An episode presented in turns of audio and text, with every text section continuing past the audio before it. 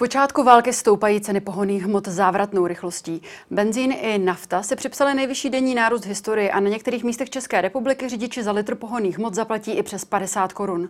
Vláda Petra Fialy proti tomu chce bojovat ropným trojlístkem. Jsou tato opatření dostatečná, kam až mohou ceny paliva vystoupat? A jak to bude s pečivem? Na co se připravit ohledně rekordního růstu cen pšenice, již hlavními producenty jsou právě Rusko a Ukrajina. Jen o tom budeme hovořit v dnešním epicentru. Já jsem Pavlína Horáková. Vítejte.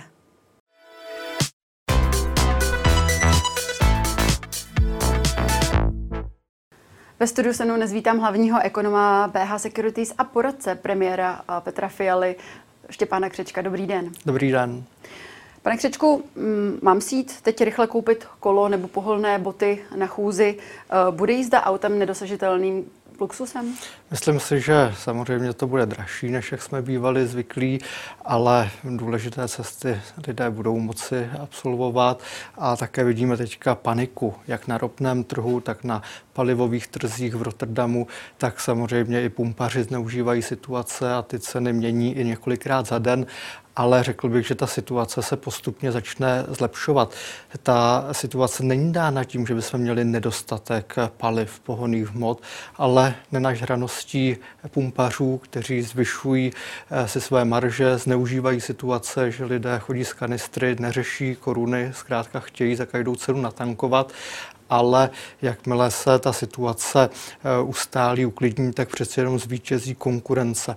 U nás v České republice máme opravdu širokou síť čerpacích stanic a ty stanice s vysokými cenami budou mít méně zákazníků a předpokládám, že se ty ceny pak eh, zase začnou snižovat. Jediné, co by nám do toho mohlo hodit vidle, a to je opravdu nebezpečí, kdybychom přestali mít dodávky komodit z Ruska.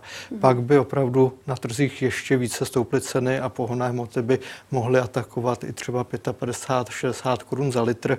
Nicméně eh, v této situaci zatím nejsme, ale kdybychom se do ní dostali, určitě bude potřeba na to reagovat. Hmm. My se k těm čerpadlářům ještě dostaneme. Pojďme se ale podívat uh, na ten vývoj cen benzínu, protože při pohledu na graf uh, vidíme tedy ten závratný růst, který nastal opravdu za poslední necelý měsíc, kde se skutečně průměrná cena benzínu od začátku konfliktu vyšplhala z původních 37 korun 48 halířů na 46,60 a u nafty ten nárůst je ještě závratnější, kdy uh, v současné době si naftu koupíme za 49 korun 30 halířů, eh, což je o 13 korun více než právě hm, třeba před 14 dny. A například před rokem jsme v Praze tankovali o 20 korun méně, eh, levněji. Očekával jste takový nárůst? Já, jelikož trh sleduji v podstatě celý svůj profesní život, tak eh, jsem očekával, že ty ceny výrazně vzrostou, ale musím říct, že mě to překvapilo. Tady nám ani nestačí graf a je to opravdu kritická situace, kdy eh, mě mrzí, že právě v těchto situacích se ukazuje, že někteří pumpaři nejsou morální a zneužívají toho. A to bych řekl, že eh, je velká škoda, právě v krizových situacích bychom spíše se měli chovat solidárně a proto oceňuji třeba, jak se plní sbírky na Ukrajinu, ale bohužel tedy pumpaři zvolili eh, velice obludné řešení této situace. Kdo je tady na vině? To opravdu jsou to ty pumpaři, jsou to ti čerpadláři. Jedná se zde o chladný kalkul hamižných Hmm, my jsme to viděli už i v minulosti. Hmm. Myslím, že jsme se možná o tom bavili i my dva spolu, eh, když tady bylo nedostatek AdBlue eh, kvůli situaci na trhu s plynem a tehdy jsme viděli ceny i za 100, 120 korun za litr, což bylo vyloženě dáno tím, že pumpaři spekulovali kam až mohou tu cenu eh, dát nahoru. A teď je to podobná situace, že pumpaři zase spekulují a jelikož se stejně tvoří fronty, jsou vykoupené kanistry a lidé panikaří, tak eh, skutečně dochází k tomu zneužívání. A je to vidět například na tom, že eh, rozdíly mezi čerpacími stanicemi jsou opravdu obrovské a znatelné a jsou i seriózní pumpaři, hmm. kteří mají výrazně nižší ceny, než jak to vidíme třeba na hlavních dálničních tazích. Takže ta rozdílnost v cenách nám ukazuje, že opravdu by ty ceny mohly být výrazně nižší. Hmm. Dobře, ale co s tím, jak proti tomu to můžeme bojovat? My samozřejmě můžeme se snažit využívat více hromadnou dopravu, nebo můžeme jezdit jenom, když je to opravdu nezbytné. A Bohužel tedy mnoho lidí nemá alternativu k tomu využívat automobil. Když bydlí například na vesnici a potřebují se dostat do města, tak zkrátka musí jet automobilem a potom bohužel si připlatí. Nicméně, eh, když bychom ty současné ceny eh, dělili velikostí našich mest, tak pořád platí, že lidé si mohou koupit relativně dost pohonných hmot. Bývávaly v historii i horší etapy, ale na to bych nechtěl sázet. My prostě musíme žít v zemi, kde roste životní úroveň a standardem by mělo být, že si každý bude moci kupovat více a více všeho, tedy i pohonných hmot. Hmm. Vy jste řekl jezdit více hromadnou dopravou, ale mě by spíše zajímalo, jakou formou proti tomu můžeme bojovat systémově. A e, vláda přijala takzvaný ropný trojlístek, tedy zrušení povinného přimíchávání biopaliv do nafty, zrušení silniční daně pro osobní auta a dodávky do 12 tun. A navíc ministerstvo průmyslu a obchodu zadalo tedy systém kontrol marží u těch pohonných hmot. Mohl byste eh, tato opatření konkrétně vysvětlit? Mě by zajímalo například to zrušení povinného přimíchávání biopaliv. Jaký konkrétní dopad to má na ceny pohonných hmot? Ten dopad nebude výrazný, bude v řádu koruny maximálně dvou na litr pohoných hmot, což je vlastně denní nárůst ceny, takže bohužel eh, nemůžeme čekat, že tímto se růst cen na čerpacích stanicích zastaví, ale určitě to je krok správným směrem, protože biopaliva eh, mají jednak negativa pro naše motory, jednak negativa pro naše zemědělce, pak se pěstuje řepka a ne jiné suroviny, které budeme potřebovat. Možná se i dneska dostaneme k tomu, jak se vyvíjí cena obilovin, což je zásadní surovina na rozdíl od řepky. No a potom vidíme, že ta řepka a ty biopaliva jsou potom i dražší než standardní paliva, takže toto opatření má mnoho pozitivních efektů a i efekt na cenu pohonných hmm. Ale připomeňme, že vy jste poradcem premiéra Petra Fialy a v rozhovoru s Michálem Rosypalem pro DVTV jste hovořil o tom, že budete doporučovat plošné opatření ve formě snížení uh, eh, DPH na pohonné hmoty. Proč tomu nedošlo a v čem je to, co vláda přijela, vhodnější nebo lepší? Je to můj odborný názor. Myslím si, že eh, by se dalo postupovat razantněji, ale tento můj názor nezvítězil a eh, volí se jiná mírnější opatření s tím, že se zatím šetří ten největší arzenál pro případ, kdyby se situace ještě více zhoršovala. Představme si situaci, že nás Rusko odstřihne od eh, ropy a plynu pak můžeme vidět ceny přes 200 dolarů za barel na ropném trhu a ceny eh, u čerpacích stanic se opravdu výrazně zblázní a my už bychom neměli moc nástrojů, jak tu situaci řešit. V tuhle chvíli tedy používáme mírnější nástroje, ta situace je zvládnutelná a kdyby se to opravdu začalo vymykat kontrole, tak ještě budeme mít nástroje na to, abychom hmm. řešili tu horší situaci. Je nějaký důvod, proč ta cena nafty je vyšší a roste rychleji než cena benzínu?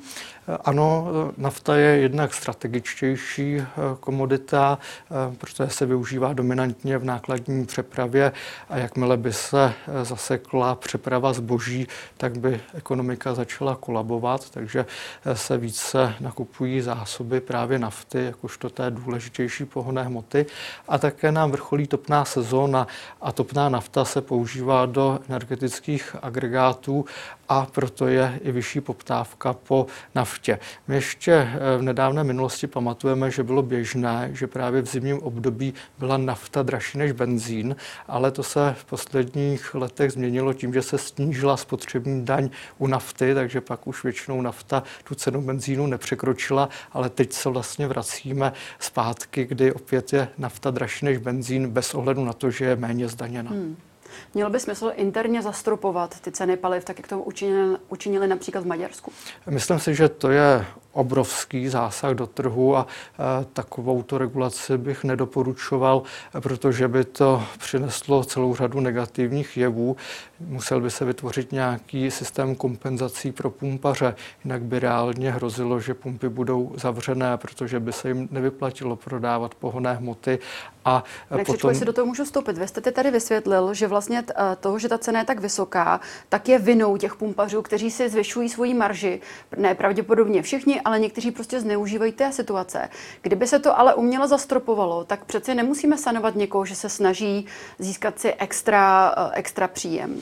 To je pravda, ale kdyby se to zastropovalo ještě pod eh, tím, než začíná marže, což je mhm. reálné na rychle rostoucím trhu, tak bychom eh, skutečně došli do stavu, že některé čerpací stanice by zavřely, hrozil by nedostatek eh, těch surovin jako takových a navíc bychom pak těmi kompenzačními opatřeními dotovali Němce a Rakušany, kteří by jezdili tankovat náš levný hmm. benzín a naftu. A myslím si, že český daňový poplatník nemá uh, dotovat Němcům a Rakušanům levnou naftu nebo benzín, takže toto opatření si myslím, že je opravdu výrazným a zbytečným zásahem do trhu. Teoreticky, když by se ta situace opravdu ještě zhoršila proti současnosti, tak lze využít eh, to snížení daní, buď DPH nebo spotřební daně. A to má pozitivnější efekt v tom, že dál eh, se cena může vyvíjet tržně, akorát stát dostane méně z prodeje pohoných mod a musíme si uvědomit, že v tuto chvíli eh, daně tvoří menší polovinu ceny pohonné hmoty. Takže mm. ta, ten prostor pro to snižovat daně je tam poměrně velký. Mm. Co by tento nárůst tady mohlo zastavit a jak dlouho ta cena bude ještě růst? Protože jestliže teď jsme si, eh, teď jste hovořil o tom, že na vině jsou opravdu panika a možná zneužití situace, ale ten nárůst nákladů eh, vzhledem k tomu konfliktu na Ukrajině postupně dohoní ty čerpadláře. Takže můžeme očekávat, že ty ceny porostou i nadále i vlivem právě opravdu reálného zvýšení nákladů. A jak dlouho a až kam? My jsme zažili dva těžké koronavirové roky, kdy pumpaři měli nízkou poptávku po svých produktech, často se dostávali do ztrát, dokonce se i zavírali některé čerpací stanice a teď eh, to chtějí dohnat, chtějí si to kompenzovat. Nicméně to bude krátkodobý jev, protože na trhu je silná konkurence a až eh, přestane tato prvotní panika, tak se ty eh, ceny budou řídit tím, jak vypadají ceny ropy na světových trzích. No a samozřejmě ale i přes tohleto všechno tady vidíme ten obrovsky silný inflační tlak, který k nám vzhledem k cenám energií vstupuje do ekonomiky a bohužel, když zdraží doprava, tak zdraží všechno. Takže my jsme v situaci, kdy můžeme čekat další velký růst inflace se všemi negativy, které to má. Přichází to v době, kdy už inflace byla velice, velice vysoká a ještě se zvýší, takže to je velice nepříjemné. No a e, jakmile tedy bude zdražovat doprava, tak se zdraží rychloobrátkové zboží, zdraží se e-shopy, zdraží se takové ty výrobky, jako je třeba pečivo, maso, možná i ty jízdenky v MHD, pokud to nebude regulováno ze strany obcí a měst. Zkrátka ta inflace začne prostupovat ekonomikou a najednou i firmy, kterých se to bezprostředně nedotkne, začnou zdražovat, protože se jim budou zdražovat produkty, které oni sami potřebují a nakupují z trhu.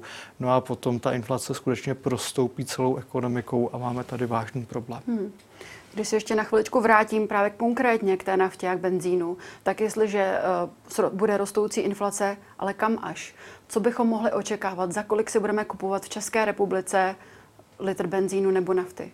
Eh, kdyby se cena ropy dostala někam ke 160 až 180 dolarům za barel, což je aktuální výhled velkých amerických bank, pak by eh, se cena paliv měla ustálit někde kolem 55 korun za litr, u prémiových možná i 60 korun za litr ale uh, uvidíme tedy, jak se ta situace na ropném trhu bude vyvíjet. Včera již ta cena trochu klesala, protože je tady ubezpečení německého kancléře, že ty dodávky z Ruska do Evropy budou proudit dál a možná, že ta cena projde i dalšíma korekcema.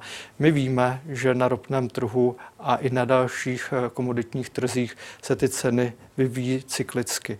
A i v 70. letech, když tady byly ropné šoky, tak nakonec cena spadla dolů. I v roce 2008, kdy se překročilo 140 dolarů za barel, ještě ten rok klesla cena pod 50 dolarů za barel a, a zkrátka ten cyklický vývoj tady je znatelný. My z historie pamatujeme, že se mluvilo o tom, kdy dojde ropa. Ta panika na ropě se odehrála již mnohokrát, ale vždy nakonec ta cena klesla zpátky dolů. A když se nám podaří vyřešit ukrajinskou krizi, když budeme mít stabilizované dodávky ropy a dalších komodit do Evropy, pak eh, ta cena klesne a můžeme se vrátit na ceny pohodných hmot, které zde známe z minulého roku. Mm-hmm. A nějakou hranici, kterou si myslíte, že to nepřekročí tento rok? Eh, když bychom hovořili teď, víme, že eh, nafta stojí 49,30, to navýšení je opravdu rekordně vysoké hlavně co se týká té rychlosti toho navýšení, tak myslíte si, že je možné, že bychom si v Čechách pumpovali za 70 korun?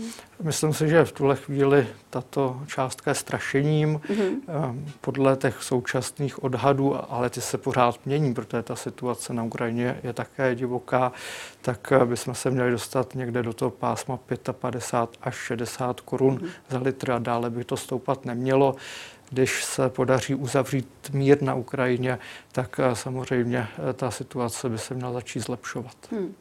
Vůbec ten efekt toho konfliktu na Ukrajině a vůbec sankce proti Rusku mají určité konkrétní dopady i pro české občany a asi se shodneme na tom, že absolutně nevyhnutelné je právě eh, to zvyšování účtu za energie a vůbec i ta inflace, o které jste hovořil. Já jen uh, připomenu, že průměrná míra inflace za celý rok 2021 činila 3,8% a byla tak nejvyšší od roku 2008. V prosinci inflace činila už 6,6% a meziroční inflace za únor tohoto roku je 11,1%.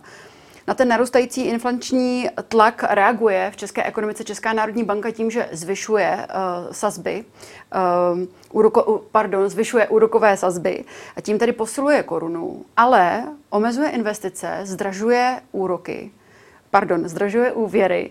Um, je to správný krok? Máte nejaktuálnější data z dnešního rána, takže to oceňuji. Uh, Víte, ta inflace se skutečně teďka stává největším problémem naší ekonomiky a když ji nezvládneme skrotit, tak to tu ekonomiku může vážně poškodit. Eh, najednou eh, některé firmy to zdražování neunesou. To může vést k růstu nezaměstnanosti. To může vyvolat recesi v ekonomice a můžeme se v krajním případě dostat i do stavu jakési stagflace, což je termín z těch 70. let. Taky to vzniklo na základě ropných šoků, kdy vlastně stagnuje ekonomika a rostou ceny. A to e, velmi výrazně. No a to vede ke zhoršování životní úrovně obyvatel. Hmm. A my musíme udělat všechno pro to, abychom tento scénář odvrátili.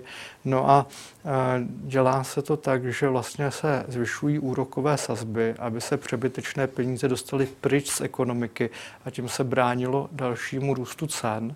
A zároveň teď Česká národní banka zvolila ještě ráznější opatření a to, že začala intervenovat na kurz koruny vůči euru, tak abychom se nedostali přes 26 korun za euro.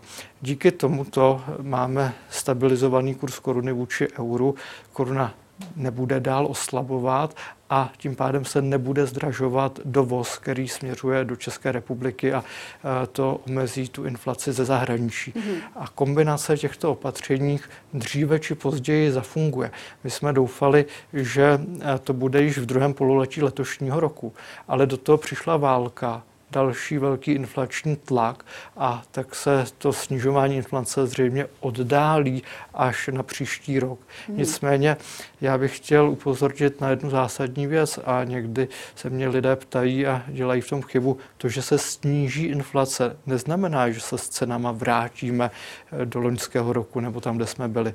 To znamená jenom, že ty vysoké ceny dál porostou pomalejším tempem. Hmm. Takže levněji již nebude a lidé by měli samozřejmě se snažit, aby eh, tu situaci zvládli. Takže já doporučuji, aby například šli za svými zaměstnavateli a požádali je o zvýšení mest, tak aby měli na to zdražování další prostor, aby si udělali rodinnou poradu a proškrtali zbytné výdaje, aby zkrátka eh, se na tu krizi připravili a měli nějaký finanční polštář, protože když se pak stane něco mimořádného, tak je tragédie, když lidé nejsou schopni eh, se té situaci postavit a třeba se i dostávají do exekuční spirály a mohou z toho vznikat vážné problémy. Hmm.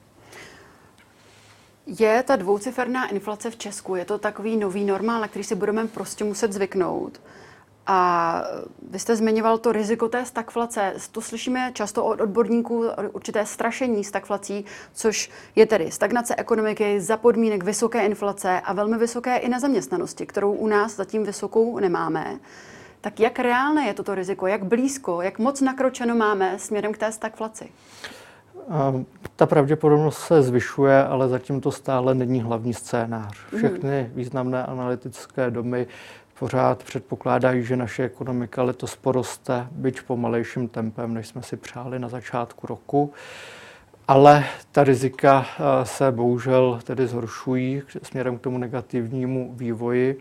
Já bych možná ještě ke všem těm inflačním tlakům doplnil, že nyní vidíme poměrně masový příliv uprchlíků z Ukrajiny. Samozřejmě musíme pomoci lidem ohroženým válkou. Často to jsou ženy a děti a zastouží se naši pomoc. Z hlediska ekonomiky ale ten příliv nových lidí bude zase znamenat další tlak na inflaci bydlení bude nedostatková záležitost, takže ceny nájmů samozřejmě porostou, nedostatek ubytovacích kapacit se při takto velké migrační vlně eh, pochopitelně projeví najednou v obchodech bude více zákazníků, protože i uprchlíci budou muset něco nakupovat, takže ta zvýšená poptávka zase bude mít pro inflační tlak, takže bohužel ty efekty se tady budou eh, sčítat. Nicméně naštěstí náš trh práce je na tuto situaci připraven nejlépe ze všech zemí Evropské unie. Mm. My jsme ještě před válkou na Ukrajině měli problém s tím, že jsme tady měli obrovské množství neobsazených pracovních míst a zaměstnavatelé pořád si přáli, aby jsme tedy dováželi zahraniční zaměstnance. No a teď tedy, když tu e, uprchlickou krizi pojmeme dobře a dokáže se nám zaměstnat e, Ukrajince na našem pracovním trhu, tak bychom mohli ty neobsazená pracovní místa konečně obsadit. Tím by se mohl zvýšit produkt e, z naší ekonomiky a můžeme se tak vyhnout té stagflaci. Takže musíme zvládnout tu integraci Ukrajinců a když je zaměstnáme, když eh, skutečně budou pak i přidávat do naší ekonomiky další hodnotu, tak nám to v konečném důsledku může pomoci. Mm-hmm. No už to tady zaznělo. Dalším problémem, dalším výrazným zvýšením cen se potýká trh s obilovinami. Konkrétně pšenice zaznamenala další extrémní nárůst. Na počátku týdne zdražila opravdu rekordně. Ceny jsou dvojnásobné, no, dvojnásobné výši oproti dlouhodobému průměru. Um, Jaký vliv to bude mít na cenu pečiva? Um, jaké vůbec dopady pro naše občany toto může mít? Um, mohlo by se stát, že nebude chleba? Eh, bohužel se zase sešlo více faktorů, které vedou k takto extrémnímu nárůstu ceny. Jednak eh, Ukrajina je klíčová země pro produkci obilovin a je zřejmé, že když je tam válka, že se ta produkce dramaticky sníží. Zároveň my už jsme se tady bavili o tom, jak roste cena ropy, to má přesah na cenu chemických látek, to má přesah na výrobu hnojiv, ty také jsou skoro na dvojnásobných eh, cenách, než jsme byli zvyklí. No a ta drahá hnojiva pochopitelně povedou buď k tomu, že se bude méně hnojit, tedy že se zmenší produkce, anebo že se bude hnojit stejně, ale vzrostou náklady na produkci, což tu produkci zdraží. Hmm. No a uh, ať se na ty všechny scénáře díváme jakkoliv, tak jediným možným výsledkem je, že ceny obilovin budou výrazně vyšší. No a když zroste základní cena, uh, tedy ty obiloviny, no tak se to bude projevovat v potravinářství. Ceny pekárenských výrobků porostou o desítky procent. My jsme v těch dnešních datech, o kterých jste tady hovořila, viděli, že už je to o více než 10% meziročně, ale čekáme tam další uh, skokové nárůsty a bohužel se to netýká jen obilovin, ale i olejnin. Zase další stěžejní suroviny v potravinářství a bohužel ten nápor, který teďka vidíme, bude v zemědělství výrazný a bohužel potraviny skokově zdraží. Mm-hmm. No kvůli Putinovu útoku na Ukrajinu a vůbec i té ekonomické izolaci Ruska jsme, jak jsme zmiňovali, už na tom evropském trhu opravdu panuje určitá nervozita. To mimo jiné potvrdilo například i Maďarsko, které v pátek rozhodlo o omezení exportu obilovin ze země. Jak jsme na to my? Jsme soběstační. Zmizí z České republiky žlutá řepková pole a osadíme tato pole například obilovinami. Měli bychom to udělat? Určitě ano. Já bydlím kousek od pole s řepkou a opravdu to nesnáším a myslím si, že nejsem sám nepatří tato plodina do naší krajiny. A to obilí samozřejmě je v tuto chvíli to nejdůležitější. My jsme soběstační v mhm. produkci obilovin, ale obávám se, že zemědělci budou se chovat ekonomicky. To znamená, že budou vyvážet to obilí na světový trh, kde dostanou tu světovou cenu, která teďka výrazně narůstá.